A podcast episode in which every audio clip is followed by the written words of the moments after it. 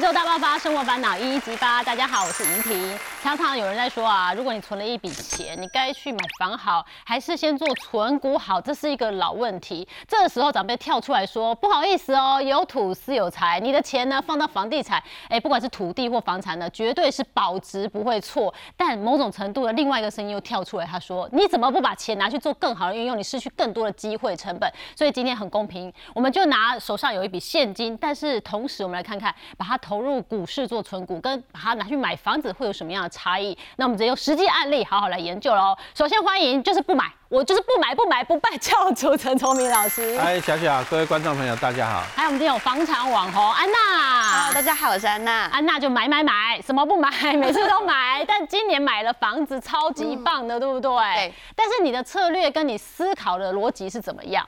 其实蛮多人都好奇，说就是像我们这种小资主啊，要买第一间房子，应该要怎么样跨出这第一步？然后我自己呢，整理了几点我觉得很有用的呃 tips 给大家。这样，那我觉得第二点呢，比较是心态面上面的，就是我知道很多人买房子的时候，因为房子是人生最大一笔开销嘛，大部分都是，那你一定会想要买一个完美的房子。可是你想要找完美的房子的时候呢，往往就会发现你就是买不起，那买不起，最后就会怎么样？就摆烂。然后摆烂就不买了，那我觉得这是大部分人会有的状况。可是当你真的又需要房子那天的时候，你发现你自己又上不了车了，因为房价越来越高。所以我都会跟呃客人或者是跟身边人讲说，如果你真的有开始想要呃理财买房子的话，你就趁早买，然后不要想要买完美的房子，就跟完美情人一样，你是找不到的，你只能找比较适合自己的。那在第二点的话，我会觉得一样是心态面上，就是当然价钱非常重要，但是在现实的考量之下呢，我们。在挑选房子的时候，只要有一两点是切中自己最重要的条件就好了。例如说，像我的话，我就很在意，呃，不要是暗厅，然后我很在意厕所要不要开窗，这就是两点我在意。那其他生活机能或地段我在不在意？我在意啊，可是我没办法都在意，因为我的条件就这些而已。所以我会觉得说，只要有一两点是符合你的需求的状况之下，价钱 OK 就可以入手。嗯，那第三个的话，我会建议大家就是。还是要很现实的，就是很骨感的知道说自己的自备款有多少，然后以这个去做考量，然后换算你之后的呃月贷款，就是你要缴月贷款，你负担得了就可以入手。然后再来呢，就是小资族的话，其实很多人都会跟我讲说，呃，就是自己就是月收入四五万要怎么买房子。其实只要你存到一定的头期，我觉得就可以先买那个预售屋了，因为预售屋好处就是它可以在工程期间让你慢慢存钱再去还款嘛。然后最后呢，就是我觉得女生一定要自己买房子，因为我觉得这样的话。嗯，不管是结婚也好，或者你在谈恋爱的时候也好，会比较有底气。对，不会跟男朋友这个吵架。哦，算了，我自己回家。就是对对对，你不只有娘家可以回，你还有自己的家可以回。嗯，所以呢，以年轻来讲的话，你三十出头岁，我觉得算年轻。但是手上真的有现金，那你的选择就不是投入股市，呃，就是做存股，而是做选买房子这一条路。那你自己当初呢？你的房价还有你种种的考量是怎么想的？其实我觉得存股没有不好，但是我的选择是存房，是因为。我真的就是走一百五十万而已。那如果拿去，如果少了一万块，可能都不足以买我呃当时可以买到的房子。那所以我那时候的选择就是我找了一个比较总价很低，我记得是七百多万吧。嗯，这在台北市应该是看不到的房子，双北也很难。我选的地方就是一个很偏远，很这样讲好像有点不好意思，但是它就是在桃园的一个比较偏远的呃观音乡那边，观音寺那边。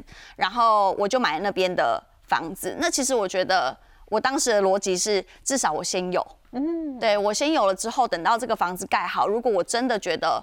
A 他的房租可能不够支撑我的房贷，我可以再卖掉。因为你这样听起来是买预售屋嘛，对对不对？然后所以如果说你是七百五十万的房子，你拿一百五十万现金，你先没有做存股，然后你去买了这房子，是因为预售你就慢慢缴。对啊。然后后面房租可能收个多少钱？两万左右。两万左右就可以 cover 我的房贷了。是。对。所以其实你有想好有没有失去机会成本这件事情？有啦。而且你看，其实我现在才付，因为它的工程期大概是两年左右，我现在也才付大概六十几万而已。嗯。那我还有七十。几万我可以拿去做，不管是哎存股也好啊，或者是做其他投资，我觉得还算是蛮弹性的。哦，这样听着起来哈，陈老师他好像知道自己要做什么。但你会怎么建议？如果你跟他一样手上一百五啊，当然你手上有一亿五了。如果年轻人手上一百五十万的话，你会怎么建议他？啊，其实啊，买房买股票，我常常讲啊，你自己真的你心里面想什么？嗯，你想要什么？当然，你如果最想要什么，你就去做。那在第二个说你擅长什么啊？你说像这个是房产专家嘛，对不对？那你当然你要看你。不过我们常常讲说，其实我也不是不买房，其实我一直觉得，其实买房是 OK，但是不 OK 在哪？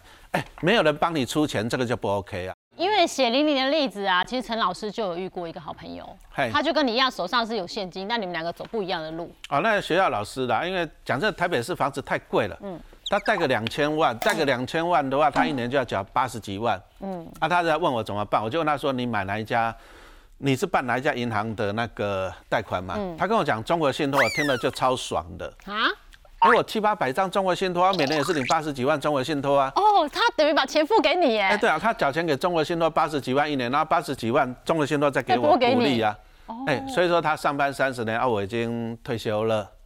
哦。哦，所以说我今天强调是一个现金流的观念了。是。你如果买房子，你的房贷利息你是一直支出啊。嗯。现在全台湾的房贷余额已经快接近十兆了，九兆多了。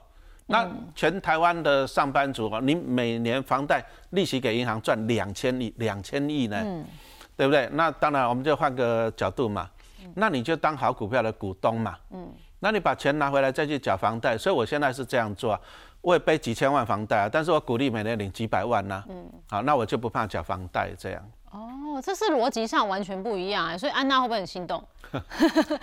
就是其实现在要讲也有道理，对。但是我觉得买房就是买一个安心感嘛，嗯，对啊，房子看得到的感觉。他看自己的能力啊。不过以安娜来讲，她现在手上的比较大笔的现金就没有完全投入存股，是不是也因为对投资有点害怕？我记得你之前投资有做很重一跤，哎，有有有，就是当然之前还没有买房子之前，就是有一笔闲钱，算是有一笔闲钱，就会想说，哎，可以往哪里投资？然后那时候就是，呃，长辈就有一个投资标的，说可以年息是保证十二趴吧，那是蛮高的，所以那时候就不有他的投进去了。然后后来就发现，哎，大家可能有些人都听过，就澳丰，然后就是被骗了嘛。它就是一个吸金盘这样的结构，因为它叫澳丰基金，你就想基金应该还蛮安全的吧？对啊，而且已经有人好像领了钱，然后是前辈推荐。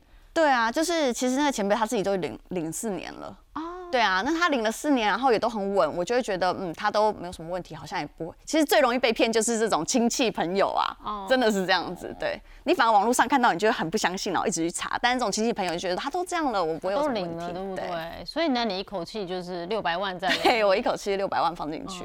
嗯，那你有领什么钱回来吗？我领了一期，然后后面就被割韭菜了，所以实际上我是赔了。五百七十万啦，哦，就是第一期拿了三十万回来，对对对，哦，对。那这个惨痛经验有没有让你现在对于投资都会有点害怕毛毛的？呃，我觉得多多少少会，所以是为什么我会说至少房子我看得到，对啊。但真的是因为我之前有就是一朝被蛇咬经验嘛。但是我还是觉得说，其实任何的管道就是它只要是合法的才是最重要，然后不能跟你做任何的保证。只要做保证，我觉得都一定有鬼。就像房子，我也不会告诉你说绝对保证以后就会大涨啊或什么的。所以以安娜的状况，老师你会建议他怎么投资？啊，不懂的股票不要碰了。嗯，好啊，不懂的那种什么投资机构你也不要碰了。那其实我们就回到一个观念嘛。大家很喜欢买房子，房子很贵，是不是表示建商赚到很多钱？嗯，那你就去买建商的股票嘛。你说像华固这个也是我们讲真的也是绩优生呐。嗯，好，你看它过去 EPS 大概都可以，你看最近这四年可以维持十块十块钱以上，赚一个股本，而且它配息很稳定，它最少配五块。好，那你看可以配到七块五。嗯，所以我们就一个观念，就是说你买房子，建商赚你的钱，那你就去当建商的股东，把钱再拿回来嘛。那你拿回来后，你就可以去这样，你就可以去买你的房子啦，嗯，对不对？啊啊！但是这个好公司大家都知道，所以说呢，股价也通常也不会太便宜啦。对呀。哦，所以说我们就会抓一个时间点来买。啊，那你会发现呢，其实它每年除夕后都相对便宜，你就在除夕后买。啊，比如说它除息是这样的概念，比如说今天、明天要除息的，那你今天股价是九十七，嗯，那你明天要除息七块钱，所以明天会变成九十减七等于九十块。哦，所以说你就可以在除夕后相对便宜买，去捡那个便宜的几块。啊，但是除夕前不要买啊，为什么？因为除夕前大家觉得哦要配息了，赶快去追，结果你都追在高点，有没有看到？嗯。哦，所以说这个你可以除夕后买。以安娜的状况，她又觉得有房是比较稳定感的，所以以她的状况的话，你刚刚推荐的花固，我们怎么样去把她的头款做一些分配？啊，我们就举例了哈，这个纯属举例了哈，比如说像我刚刚讲说，你就买建商的股票把钱赚回来嘛，嗯，对不对？好，那如果说你有三百万，那它过去大概就是配五块钱到七点五左右一个 range 啊。那所以说大概呢，你就是一个月可以拿到一万四到两万一左右啦。嗯，那就是等于说他的头款本来要去买房，他先不买，反正也是预售。如果他手上有头款，就直接买三十五张，直接换算。对，这个只是说啊，假设他那个股价啦，那其实你领到这个钱，你第一个就是这样，你办你第一个去租房子嘛。嗯。其实不一定要买了，因为房子很贵啊。嗯。这台北市现在没有，基本上那个新房子没有破百的，都是往上的。嗯。那你第一个你就这样子啊，你就是租房子嘛，对不对？嗯。那你租了房子以后呢，你本来你要缴房贷的钱呐。你再拿去投资嘛？我是建议还是先投资，就是说你先产生一笔的现金流。对。好，那你再靠现金流来来缴那个房贷利息。就是说，其实房子要不要买？要买，但是你先存股票。嗯。哦，就是说存了股票有鼓励有人帮你缴房贷的，那你再去买房子。你会轻松。嗯，如果以安娜刚刚的状况，她一个月房租也可以收到两万。可是如果我一开始三百万哈是做华固的话，我每个月利息也是两万。好，所以就是好像哎钱已经进来稳定了，那时候可以慢慢的再去做一些调节哦，这是一个方向。所以除了华固之外，我们还要注意什么？好，有一些小型的建商啊，其实不一定适合大家了。为什么？因为小型建商通常它就是一个案子，可能它盖了很多年，啊，它完工认列，搞不好它会集中。啊，就是三年不开张，开张吃三年。那有些人就会哦，看到今年案子很好去买啊，结果呢，其实他明后年没案子了。哦，好，你就会受伤。所以说，小型股其实你个股的话，自己一定要做研究啊，不然讲真的风险还是很高的。那你如果一般的投资者，我们还是建议你买 ETF 会比较好。哦，所以我这个小型银建股也要看啊，它的 EPS 啊是不是很稳定啊？嗯，最主要是要银建股，最主要你要看它的业绩啦，看它的案子。嗯，看它的案子就是今年、明年、后年的案。子怎么样？那通常小型建商。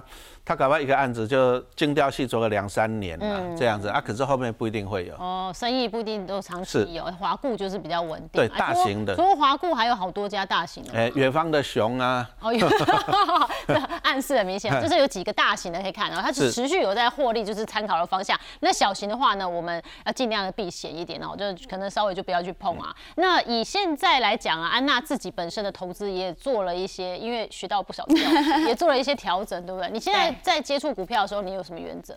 呃，因为我有跟，就是上次告诉我说，哎，你那个应该是被骗的那个，呃。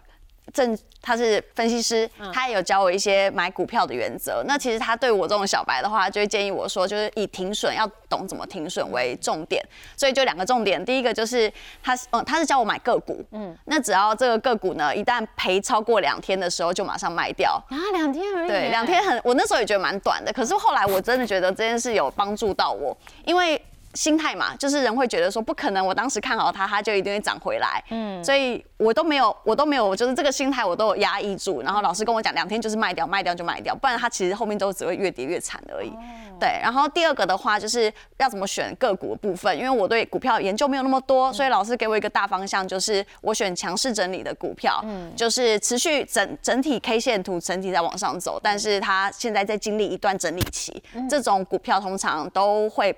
比较不会踩雷，大概是这样。所以你还要稍微会看 K 棒哎，还是只看趋势就好？看有稍微学一下啦，会看趋势。哦，就是只要趋势是往上，这样子方法刚好。来师，老师好像看不下去了。哎，其实其实他这个讲法就不大好了。你看哦，你看这里跌了三天，这里也超过两天，这里也超过两天，这个也跌超过两天。啊，都卖在。所以说，如果说按照安娜安娜的讲法，他两天他已经卖掉了。嗯，他已经卖掉，他根本跟不上去了，没有起涨。好，所以他其实讲实话，这个方法不一定是对，因为有时候好的股票它还是会跌。嗯，可是你要重点是你要看它本身的业绩的。嗯，那我说实话，那也许说你这个方法适合这只股票，但是不一定适合那一只股票。嗯，好，所以说我后来还是给大家建议，其实啊，你就买高股息的 ETF。嗯，因为我们今天的重点还是说，哎，你要买房，但是有人帮你买单。对，所以说我们要的就是高股息。嗯。好，你可以稳定的领到息嘛，但是高股息有一个重点哦，就是说你配的息要很稳定啊。所以说我们来看一下九一九来讲，零点五四、零点五四、零点五五，嗯，哦，这个是稳定。那稳定在就是要高息，其实这两个要怎样？两个都要看，就是有些高股息 ETF 它单次给你高息是可以做得到，但是它没办法稳定，这样也不行。嗯，哦，所以说你看这个就是高息又稳定，那这个就当然是真的是不错了。对。那你看一下它的最新的值率大概就是十趴，有十趴耶。哎，股价二十二块以下大概就是十趴。嗯，那十趴你就很好算了。啊，比如说我现在每个月要两万五的房贷，嗯，那我一年是不是三十万？对，哎，那我刚刚三百万的投期款，我刚好一年领十趴嘛，嗯，就三十万，那我刚好可以 cover 掉我的那个什么。房贷每个月缴的费用嘛，对不对？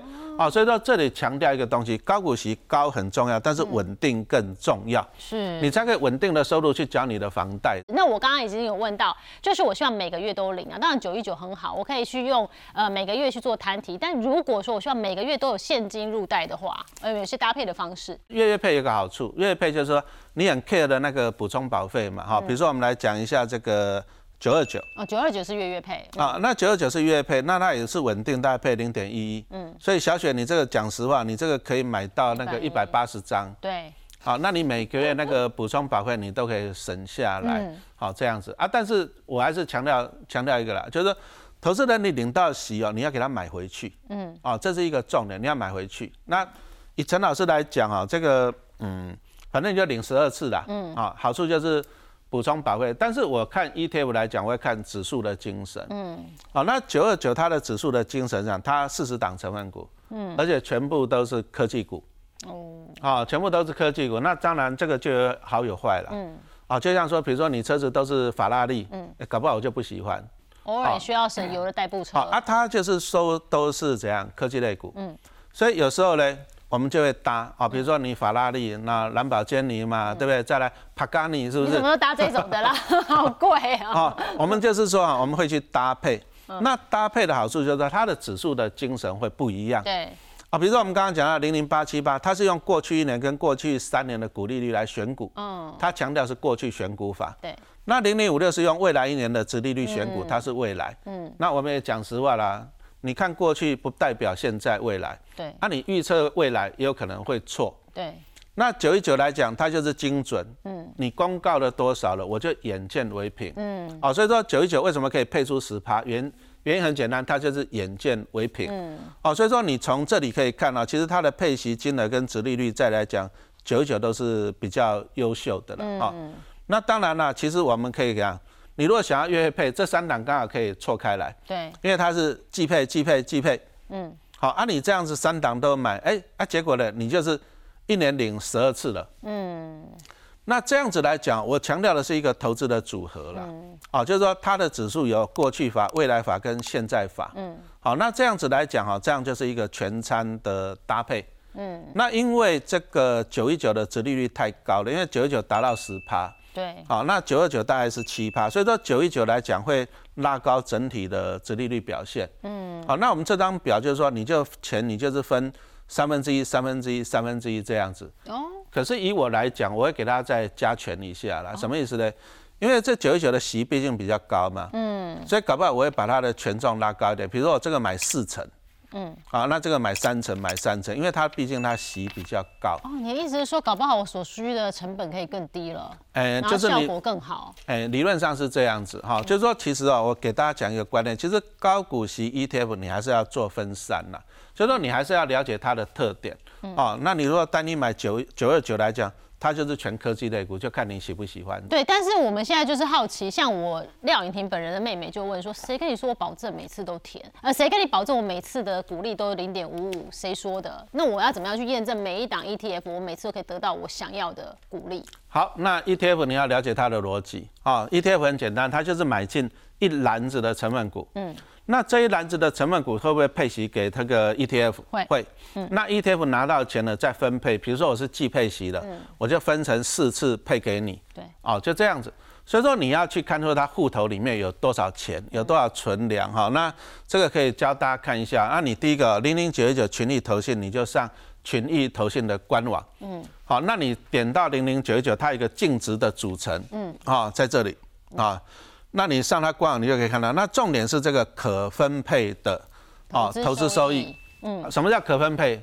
就是它的基金产生的钱，它领到的股息啊，那一些利息啊，一些平准金嘛，对不对？嗯。好，那它可以拿来配息给你的。那这个就是它配息的本钱呐。嗯，好，也就是说啊，比如说小雪你要缴房贷，哎，按你薪水五万，你就开始算了，我可以三万房贷，两万块过生活嘛。嗯。但是重点是你要有薪水五万块嘛。对，要一直有。所以 ETF 要配息，你要去看啊，它的净值这个可分配投资收益。嗯。好，那目前看起来它的账上有二点二三元。嗯。那你看它除以。他最近这一次配零点五五嘛，嗯，所以说你就零点五，你给他算，哇，你可以配四点零五次，哦，那表示四次，表示你可以配四季，嗯，那当然有人问说啊，老师啊，配四季完了没钱了怎么办？嗯，不会没有钱呢？为什么不会没有钱？我刚刚讲了，你薪水是每个月下来，对，那同样呢，他除权息，他持有一篮子的股票，他现在配的是今年六七八月领到的股利嘛，对，拿来配四次，嗯，他明年六七八月又拿到股利了嘛。又再继续配你四次的嘛？简单说，我就是运用这样子的 ETF 帮助我创造我每次的配息，但是它的成分股也是在这个时间内帮他完成配息，所以他拿到配息又可以继续生生不息的发下去。所以不管你要买哪一档 ETF，全部都上他官网去看一下，它到底可不可以达到？好，那目前来讲，它过去大概是配零点五四、零点五五这样子的，所以说一年大概四季可以配二点二，所以说你就把它除以十趴，你就可以得到。二十二块钱以下，配息率大概就是十趴。哎，那今天录影的时间好像就刚好二十二。对，二十二，二十二点零四左右。哎，差不多。对，所以还是有十趴。那其实在这上下大概九趴、十趴都是现在。哎，十趴算很高的呢。目前我讲实话，可能在国内高股息算最高的了。那当然了，我们一直强调了，这个配息率高不表示你会放到口袋。嗯。会不会填？这很重要。对，好啊。第一个，你领到息一定要再买回去。嗯。啊，今年没填，明年后年搞不好填了。嗯。那你买回去，你的张数多了，你一次填你就很开心。嗯。那再来就是我们来看一下这九一九哈，它的指数。第一个，我们刚刚讲到五月它会换股嘛。嗯。它的特点，哎，现在十二月了，它会再换一次股。嗯。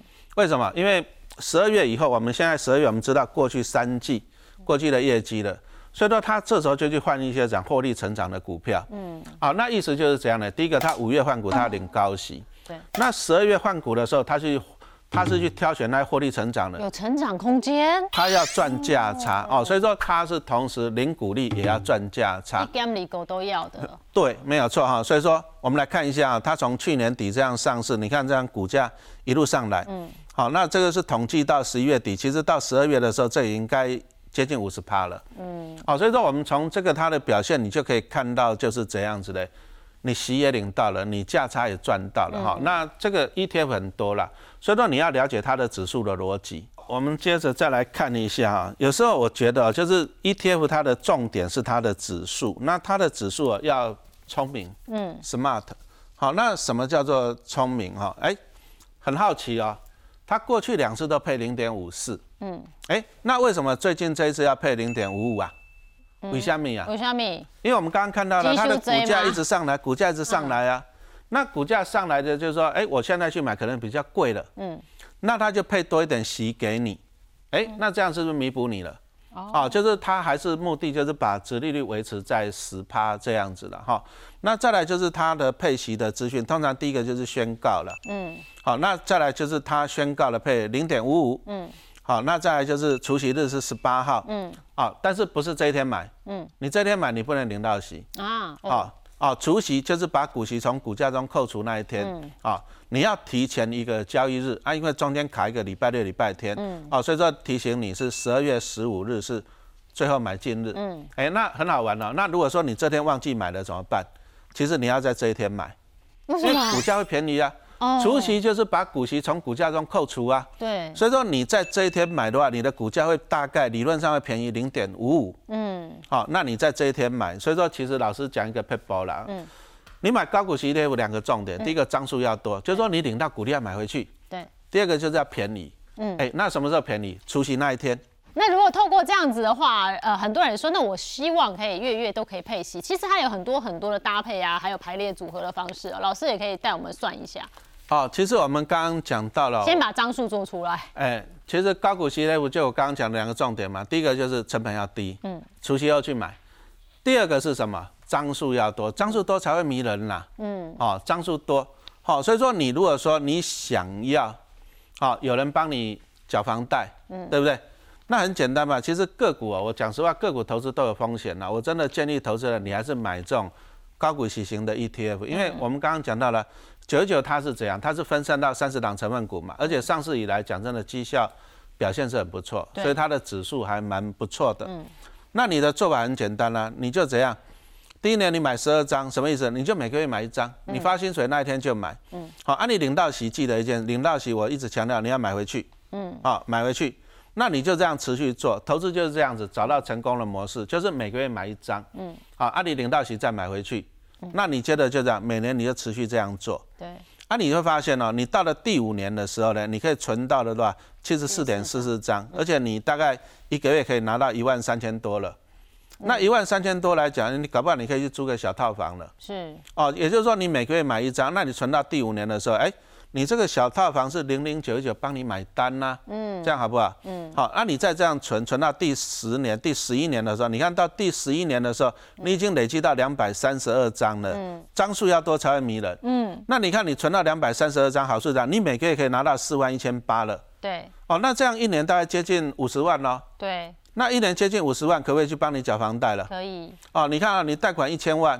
好，按你如果三十年利率大概用二点一趴来算，嗯，你大概一个月要三万七。对。可是你看到，其实你在存到第十年，差不多了啦。第十年的时候就差不多，你可以帮你缴了。嗯。哦，所以说以陈老师的做法，我是宁可啦，宁可这样，我先存九一九，先存十年。嗯。那我存了十年以后，我可以领到这个股利了，我再去买房子。哦。那买房子好处是怎样的？哎，你这个都不用自己出钱了，房贷不用自己出了，九一九帮你出啊。嗯。帮你出多久？帮你出二十年，二十年完了以后，你房子是你的。那第二十一年以后呢？这个鼓励还是会给你哦。嗯，你拿去吃喝玩乐好不好？退休好不好？开心啊。哦，所以说先存股票才是对的。